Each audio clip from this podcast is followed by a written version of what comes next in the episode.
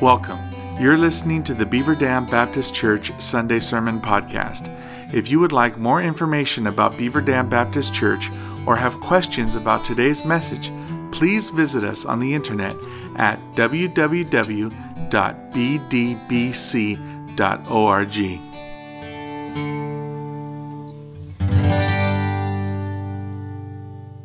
We are continuing our series in the New Testament book of Colossians. We've made it to chapter 2, so if you'll be finding Colossians 2, we are going to look at the first seven verses this morning. Colossians 2, verses 1 through 7. You may remember a few weeks ago we had a man by the name of Charlie Worthy in our service. Charlie is an International Mission Board missionary uh, with our International Mission Board, and he has been in Italy for nearly two decades now, not quite that long, but nearly that.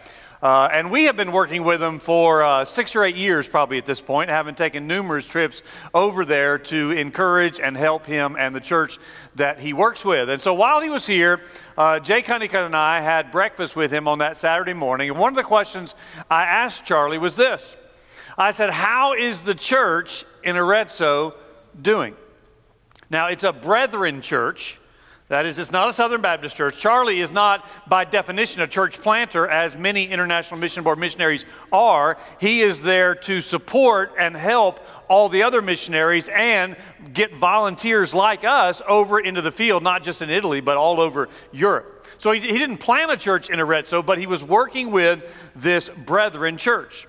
Arezzo is a city of about 100,000 residents, and as far as we know, there were only two evangelical churches in that entire city of 100,000 people. One was a Pentecostal church, and the other was this Brethren church. And because it more aligned with our Baptist doctrine, Charlie was working with this church. A church that had been planted by Brethren missionaries some 125 years ago. So again, I asked Charlie, how is the church in Arezzo doing? And to my surprise, he said, It no longer exists. The church is gone after 125 years. Marco, who was the pastor of the church and had been the pastor of the church for as long as we have been associated with that church, is a very intelligent, well spoken. He's an author. He's written several commentaries in Italian. But in recent years, he started moving away from the gospel. He started teaching a variant of the gospel. I don't know all of the details, but he began teaching in some measure that in order to be a genuine Christian, you actually had to become a Jew. He began teaching Judaism as necessary for salvation. And little by little, the people started leaving the church because of this false doctrine. And as a result, the church dwindled down to just a very few people who continued to convince themselves that in spite of everybody else leaving, they were right.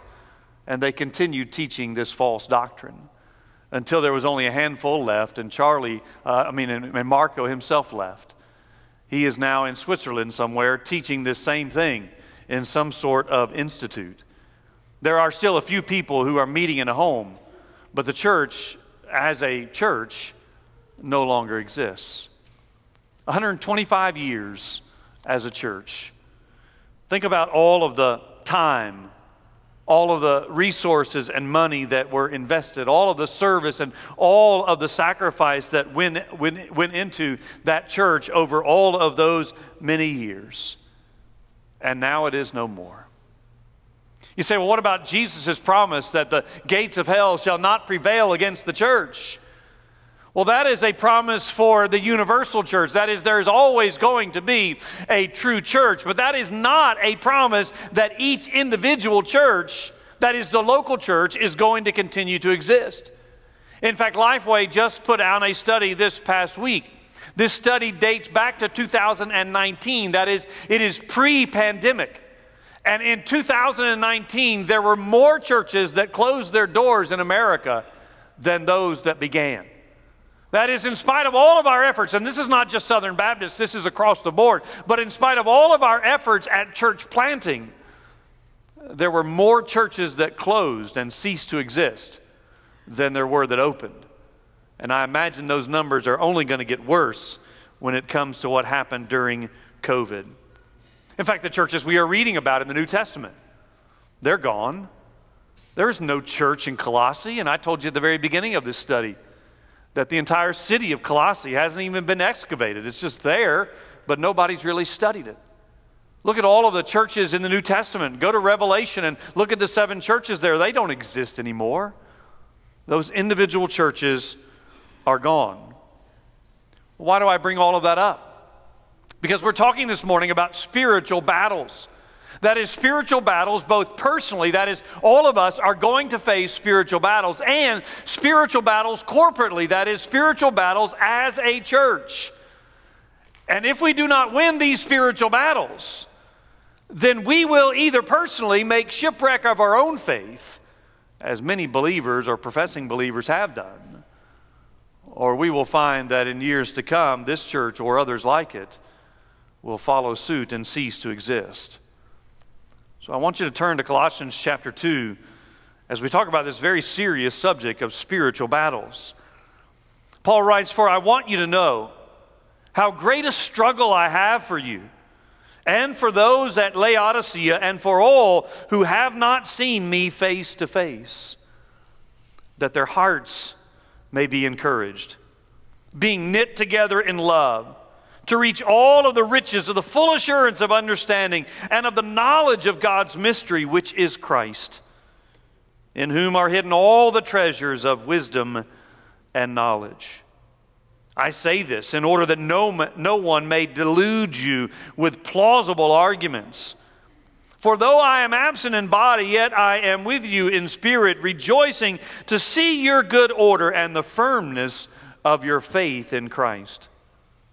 Therefore, as you have received Christ Jesus the Lord, so walk in him, rooted and built up in him and established in the faith, just as you were taught, abounding in thanksgiving. You see, I bring that initial story up to remind us that when we read these New Testament letters to old churches, that this is not just ancient material, but this is present reality. Even as a church in Colossae in the first century can have problems that would lead to its demise if Paul had not stepped in and encouraged it, so New Testament churches today can face the same things. And if we are not careful, we can follow in the same pattern.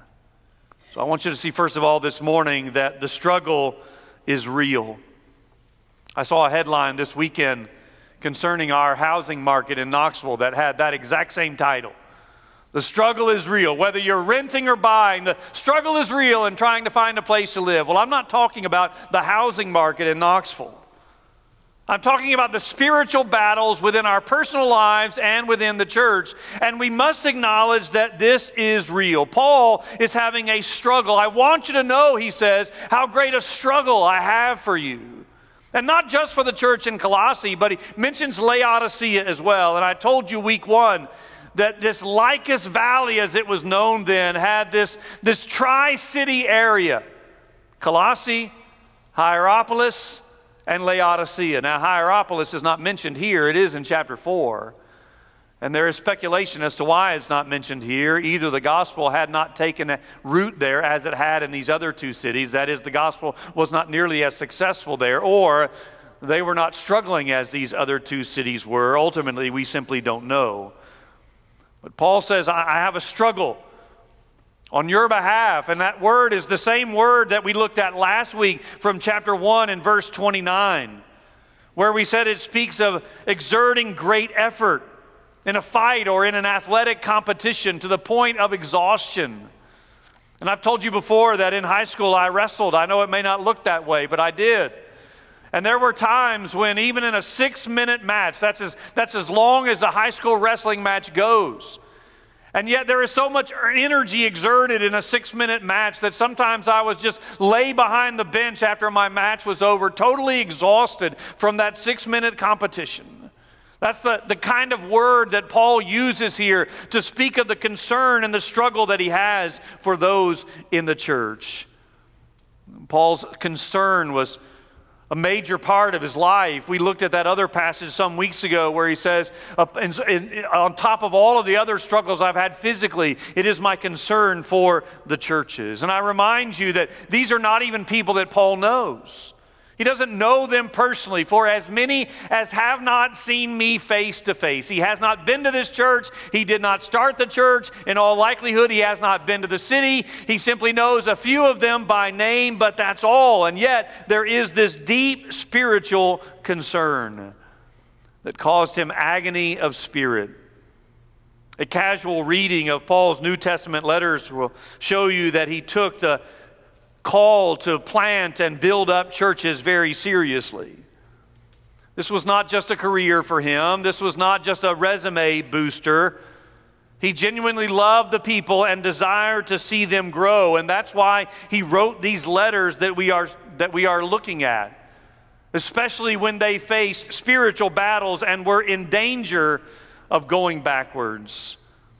It's not specifically mentioned in this text, but we certainly have to understand that the background would be that if Paul is so concerned, if he's having such a struggle for the spiritual lives of others, it is in part because he had a, a spiritual struggle himself. That is, he took seriously his relationship with the Lord and his personal spiritual growth.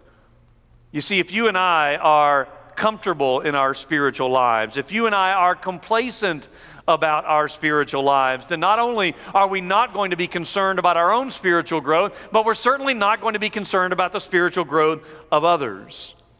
But once we begin to take seriously our own relationship with the Lord, and once we begin to grow and mature in our relationship with the Lord, then naturally we are going to want to see that in the lives of others, especially those with whom we go to church.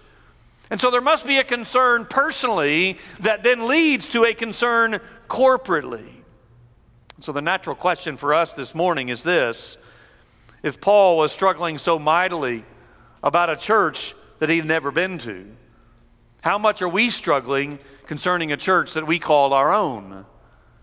Do we face this same kind of struggle as we think about the spiritual condition of our own church? A church that not only have we been to, but for many of us, we've attended for long periods of time. Some of you grew up in this church. Some of you had parents and grandparents who grew up in this church.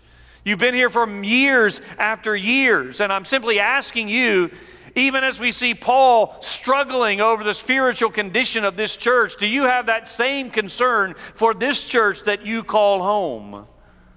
And again, I'm talking about a spiritual struggle, not a physical one. I'm not talking about are we concerned about the physical condition of our buildings, though, of course, we ought to be concerned about that. I'm talking about the spiritual development of our church. Because if we are not careful, we can become complacent and conclude that because this church has existed for over 230 years, then by nature it's always going to exist. And we can just sort of assume that because we can worship here, then our children can worship here and our grandchildren can worship here, and on down the line it will go. But that will only be true if we are concerned for the spiritual growth of the church in the moment, today. The church does not exist on automatic pilot. It must have a godly concern from her members, demonstrated in prayer for her future and for her leaders, demonstrated in faithfully attending and working in the church, demonstrated by a desire to grow spiritually, personally, and to help others do the same. We have to understand that the struggle is real, and we have to be engaged in it. Secondly, I want you to notice not only is the struggle real, but secondly, the heart is encouraged. This is one way that we can have victory over the struggle. If our heart is encouraged, look at verse 2. Paul says that their hearts may be encouraged, knit together in love. And as a result, then, to reach all of the fullness of the riches of the full assurance of understanding. Our hearts need to be encouraged. Who among us does not need more encouragement? We live in a day where criticism is far more common than encouragement, where discouragement is often the lot of people rather than encouragement. where we are often looking for other people to encourage us. But as is so often the case in a, in a number of venues, if you're wanting people to encourage you, I want to ask you, who are you encouraging? That is, who are you taking the time to come alongside, which is what the word encouragement means. It simply means to come alongside and help someone else. Now, we have to distance ourselves from our own culture here for just a moment. When he says our hearts need encouragement, for us, the heart is the seat of our emotions. That is, it's that subjective inner, inner thing that, that we associate with the emotions. That's why we say things like, bless your heart, whatever, the, whatever that means. I don't know what that means, but we say, bless your heart. It's an emotional thing. But in the Bible, in the first century, the heart is not just the seat of the emotion. The heart is actually the seat of the entire personality. That is, the heart is also the seat of the will and of the thinking. So we might better translate this, or at least apply it, as heart and head. This is not just an emotional thing, but this is an emotional thing and an intellectual thing. So Paul says our minds, our wills, our beings need to be encouraged. We need people to come alongside us. What if I were to say to you that this afternoon I, I intended to take this piano and move it to my office? But I don't need your help. I'm going to do it all by myself. You would say that's an impossibility. You could never do that. You can't even get that piano off this stage by yourself, much less to your office. But now, what if I said, Well, I need eight or 10 other people to help me? It'd still be a tough task. But with eight or 10 people and probably several hours, we could make it happen. Because with the help of other people, it would be easier. Not easy, but easier. And that's what the word encourage means. It means that we have other people coming alongside us, helping us bear the burden, helping us bear the load. And when we have that in the body of Christ, when our hearts are encouraged, he says the effect of that is we are knit together in love. Here is a picture of a church working together rather than fighting against each other. Now, loving unity is, is essential if we are to move forward as a church, but that doesn't mean that we must agree on everything. We have the mistaken idea that unity means uniformity, that unity means we all think alike and act alike and respond alike. That's not what unity means. We are unified around the, the mission, around the gospel. Now, we may disagree on how to put that into practice, and we may even disagree about various aspects of the faith, but we can unify around the gospel and work together in love so that the church can move forward. And this takes us encouraging one another rather than criticizing one another. Mark Twain famously said, I can live for two months on one good compliment. That's how much we need encouragement. And you and I need to encourage one another in the body of Christ. And the result will be not only that we will be knit together in love, but then he goes on to say that we will experience genuine wealth all the riches and treasures that we find in Christ Jesus. Now, obviously, maybe it's not so obvious, I need to state it. Paul is not talking here about material resources when he says riches and treasures. He's talking about something much more important the wealth of knowing God and the treasure of following his wisdom. Basically, he's saying that it is a rich man who understands the gospel and lives accordingly that this is what we genuinely need, not more resources financially necessarily, but what we need is the treasure that we find in Christ. When we have a treasure, we often hide it. We hide it in order to protect it. That is, we don't want anyone to have access to it. And so Paul says our treasure is that we are hidden in Christ. And the result being that we have the full assurance Verse 3 is what some call the Christological high point of this entire letter. Look at it again. He says in verse 2 is Christ, and then he says, in whom, that is in Christ, are hidden all the treasures of wisdom and knowledge, leading to full assurance. And when we have full assurance, that minimizes the attraction of other beliefs. So our hearts need to be encouraged. We need to recognize that the struggle is real, and one way we overcome the struggle, have victory over the struggle, is that our hearts are encouraged mutually one another in the body of Christ. And the reason this is so important is thirdly, the deception is enticing. I mean, if it weren't enticing, then we wouldn't fall prey to it, right? I mean, that's why the Bible says sin is pleasurable for a season. If it weren't, we wouldn't fall prey to it.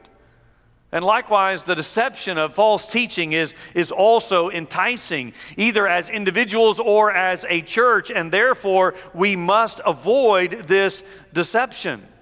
The Colossians were in danger, and therefore Paul wanted them to avoid the, the danger and continue along their same path. That is, they needed to remain steadfast, which meant avoiding the deception.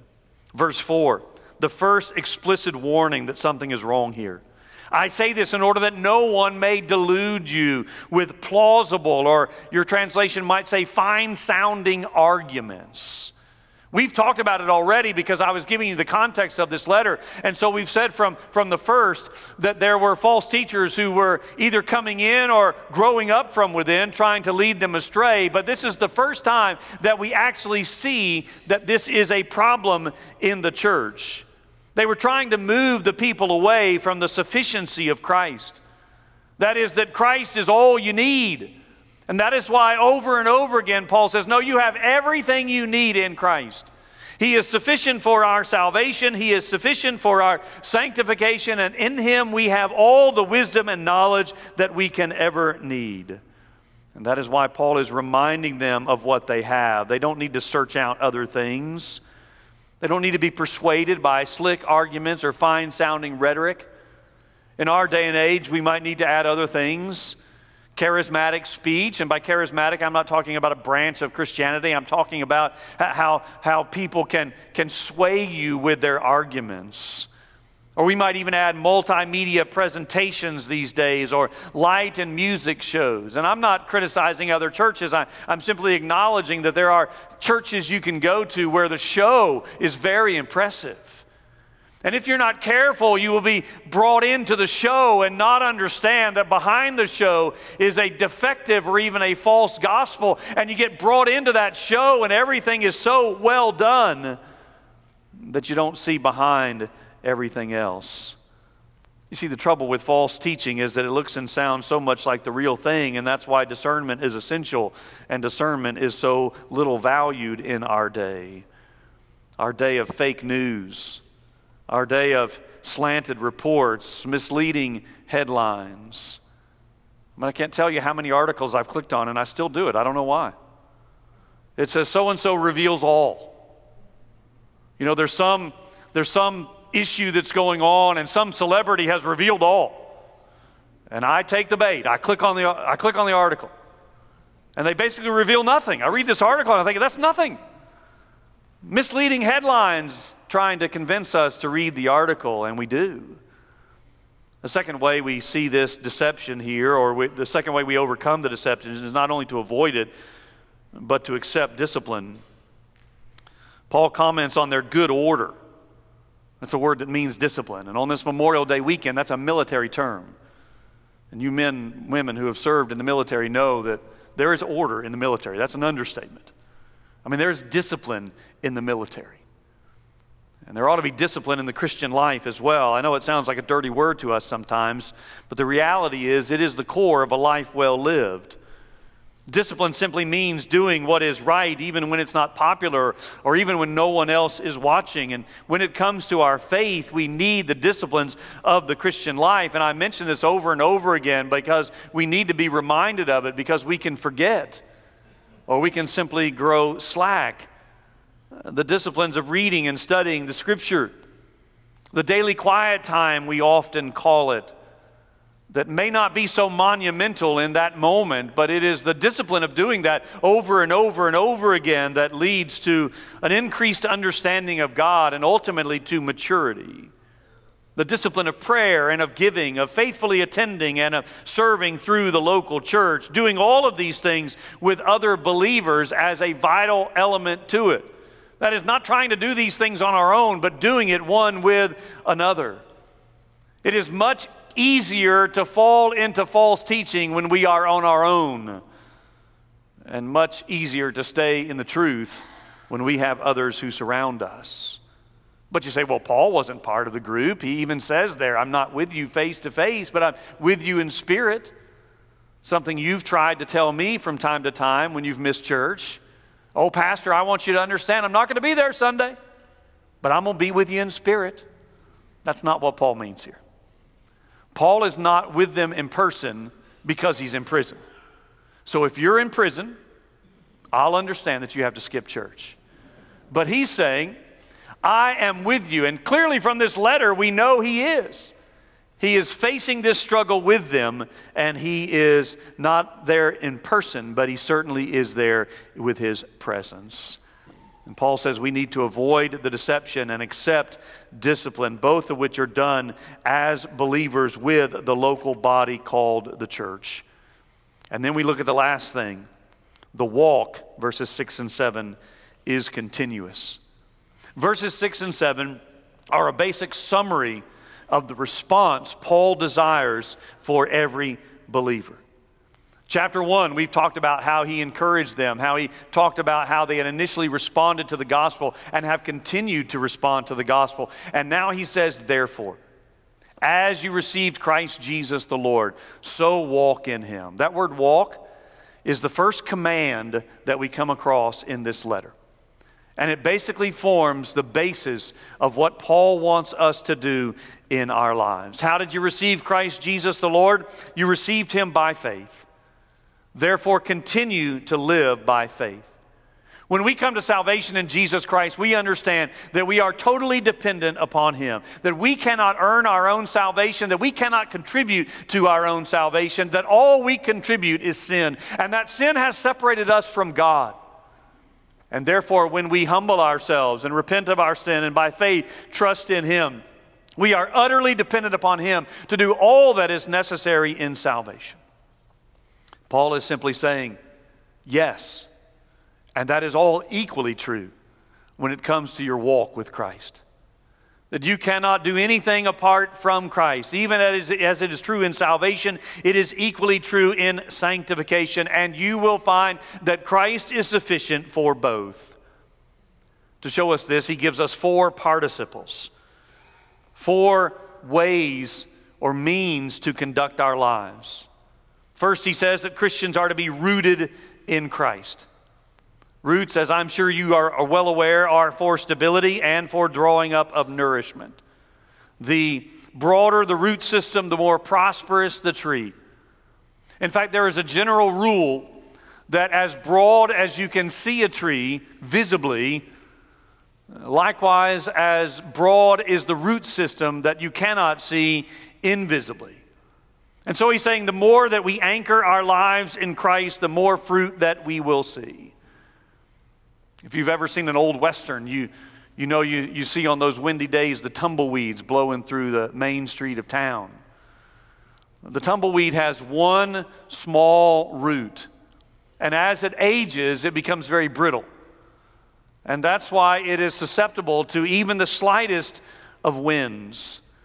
And therefore, the tumbleweed faces a short life, certain death, and the subject of even to the slightest of winds, which sort of sounds like a lot of professing Christians I know. They just have no root system. And therefore, the slightest of troubles throws them off course and makes what Paul says elsewhere shipwreck of their faith. But the Bible tells us in Psalms that the man who walks with God is like a tree firmly planted by streams of water, which yields its fruit in its season and it does not wither, and whatever he does, it prospers. We must be rooted in Christ. Secondly, he says we are to be built up in Christ. So he switches the metaphors now. It's not agricultural, it's construction now. It applies to a building. Being built up in him refers to the building up of the foundation our lives are to be built on the foundation and the person of Christ. And every contractor knows the importance of a good and solid foundation. Without it, the building will simply topple over. So, as Christians, our foundation must be upon Jesus Christ. And on that foundation, we build up. He builds us up. We're not building a ranch style house that goes this way, we're building a, a home that goes upward. And it is always adding layer upon layer, but all of those layers laid upon the foundation, which is Christ Himself. Thirdly, he says we are to be established in the faith. This means that we are to be mature, and we've talked about this, so I won't belabor the point this morning. In fact, we saw from chapter 1 that this was Paul's goal to present every man mature in Christ. So, as we are rooted in Him and built up in Him, we grow to maturity. We are established in the faith, which leads then to the fourth participle, all of this done in or with thanksgiving.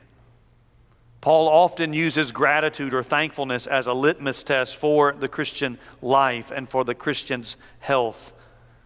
Growing Christians are thankful Christians, and obviously the opposite is also true. If you and I are rooted, built up, and established in Christ, we are by nature going to be thankful Christians. On the other hand, if we are not those things, we will not be. And thankfulness will help us overcome and have victory over the spiritual battles. Whereas if we are critical and complaining Christians, we will not. I was in a meeting this week with other pastors. We hadn't really started the meeting yet. We were just chit chatting about various things. And just out of the blue, one guy changed the conversation and looked directly at another guy and said, Have you received the vaccination? I don't know why he asked it, but he did. And we were all sort of taken aback by it because it just was so different from what we were talking about. But the guy to whom he directed the question sort of chuckled and he said, That's a personal question. And he never answered. I don't know why he wouldn't answer the question, but he didn't. I've been vaccinated. I'm asking you this morning if you've been vaccinated. And no, I'm not talking about COVID. One commentator said this, and this was written pre COVID. He said, This epistle to the Colossians is a vaccination against heresy. It is not an antibiotic for those who are already afflicted. So when I read that, I thought, well, I've got to use that. In the midst of our culture and what we're going through, I've got to use that quote. So this is a this letter is a vaccination. That is, it is an opportunity for us to see the things we need to do to be vaccinated against heresy to be vaccinated against false gospels that are prevalent in our society. We hear a lot about vaccinations these days, but I'm talking about a spiritual vaccination. And part of that is an active church life. A vaccination will not guarantee you won't lose the spiritual battle, but it does go a long way toward victory. We said at the outset that we will all face spiritual battles, personally and corporately. And to win those battles, we need each other. One of the things that I'm convinced is going to come out of this pandemic, even as we are coming out of it, is one of two things when it comes to the church. I'm convinced there are going to be some people who say, you know what? The lockdown showed me that I don't need the church. And studies are predicting that upwards of 30% of church attenders pre pandemic will not return because they've gone on to other things and just decided they don't need it.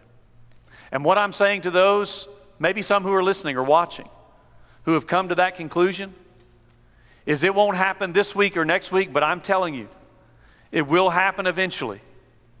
You will make shipwreck of your faith by deciding that you don't need the church. So, the other thing that will come out of this is the opposite. People like many of you, perhaps, who, having been distant and disconnected from the church for a time, have now come back and said, I missed it. I need it. I can't live the Christian life without it. That's exactly what Paul is saying in not only this text, but throughout the book of Colossians. We need one another to win the spiritual battles that we will inevitably face. Let me pray. Father, we do thank you this morning for the words of the Holy Spirit through the Apostle Paul, warning us, alerting us to the spiritual dangers that were not only in, in the first century, but are in our century. And I pray that we would learn to fight these spiritual battles together. That we would not ignore them as if they do not exist, nor try to isolate ourselves and, and conquer them alone, but we would fight them together with our hearts being encouraged with one another so that we can overcome and find our strength in you. We pray this in Jesus' name. Amen. Let's stand and sing, and you respond as God may be leading.